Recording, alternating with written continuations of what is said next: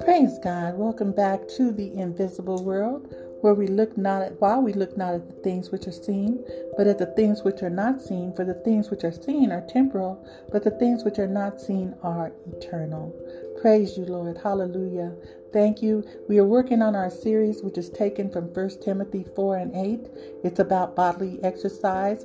It says, For bodily exercise profiteth little, but godliness is profitable unto all things, having the promise of the life that now is and of that which is to come. Today is day 16 in this series, and we hope you will sit back, listen, take it to heart, take it to mind, and enjoy it. Really search the scriptures whether to see whether these things be so. Thank you, Lord. We ask that you open up our minds, open up our hearts to receive your word and let it go deeply, Lord. Let us draw deeply from the wells of salvation in this hour. Praise God. Thank you, Jesus. You know, the Bible says, I shall be satisfied when I awake with thy likeness.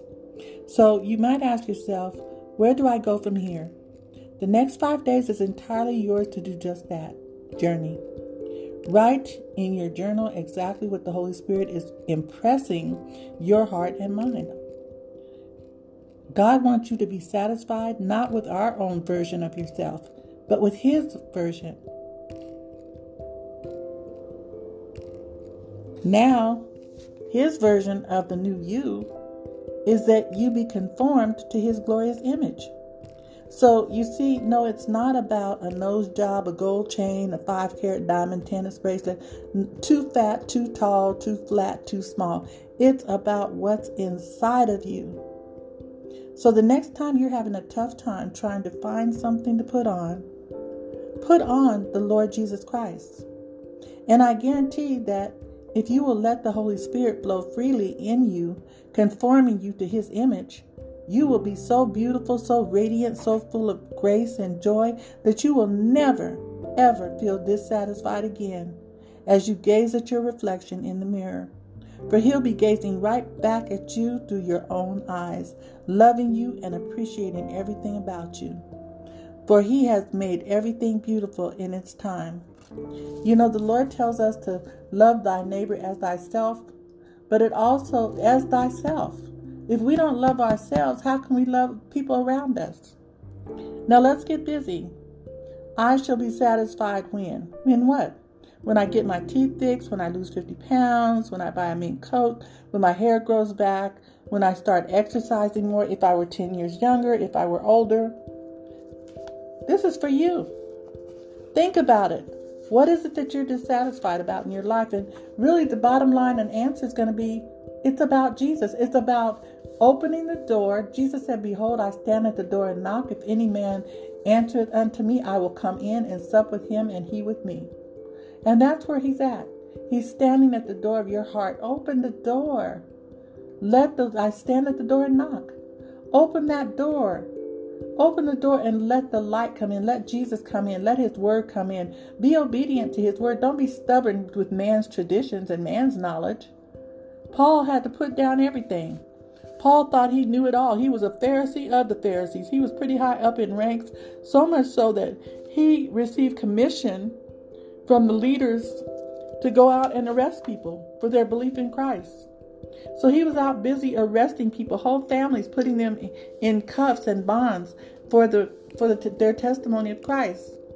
And one day he was riding along with his gang of men who would come with him, and he was a light came and shined out of heaven and struck him down and the men heard a voice that spoke but they didn't see what was going on and he didn't see either because he was blinded by the radiance of that light. And that's what we need to do. We need to let god blind our eyes from the radiance the false radiance the radiance of the world and sear in us sear our eyes. Give us eye surgery so that we can truly see the light. We can see the truth of God's word without all the traditions and all the attitudes and all the the they're going to get mad at me if I don't do this, all the traditions, all the beliefs of the divisions in the church and in, in, God's body is not divided. Christ said he's not divided. He said, "Yeah, but I'm a I'm a you know this and I'm a that. I'm a Catholic and I'm a this and I'm a that and I'm a Methodist, a Presbyterian. The body of Christ is not divided. So that's the first thing. Go into your prayer closet and don't come out until you can see the light. Until you can realize that you've been sucked in, that you've been deceived by all this traditional garbage.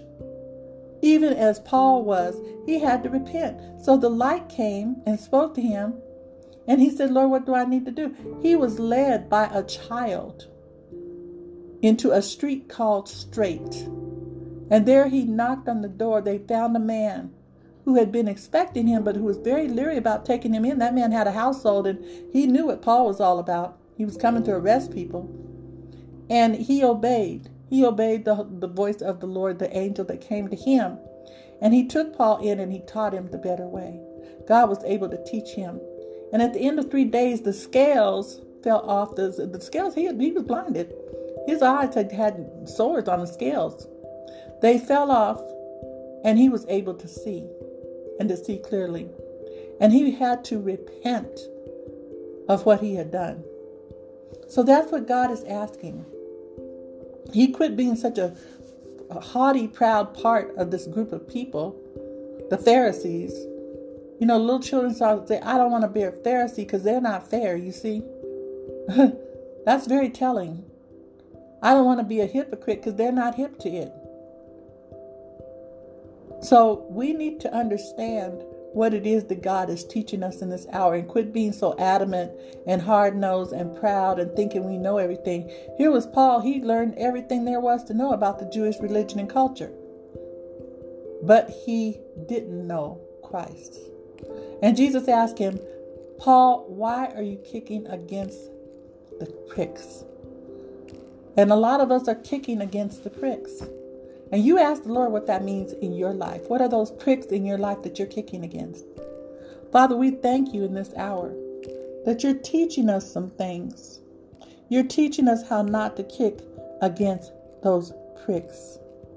So let's get busy and let's look unto Jesus, the author and finisher of our faith, who for the joy that was set before him endured the cross, despising the shame, and is set down on the right hand of God the Father. So we need to look at the areas in our own lives that have deceived us and caused dissatisfaction and delusion. And we need to make a list and don't be afraid to be honest.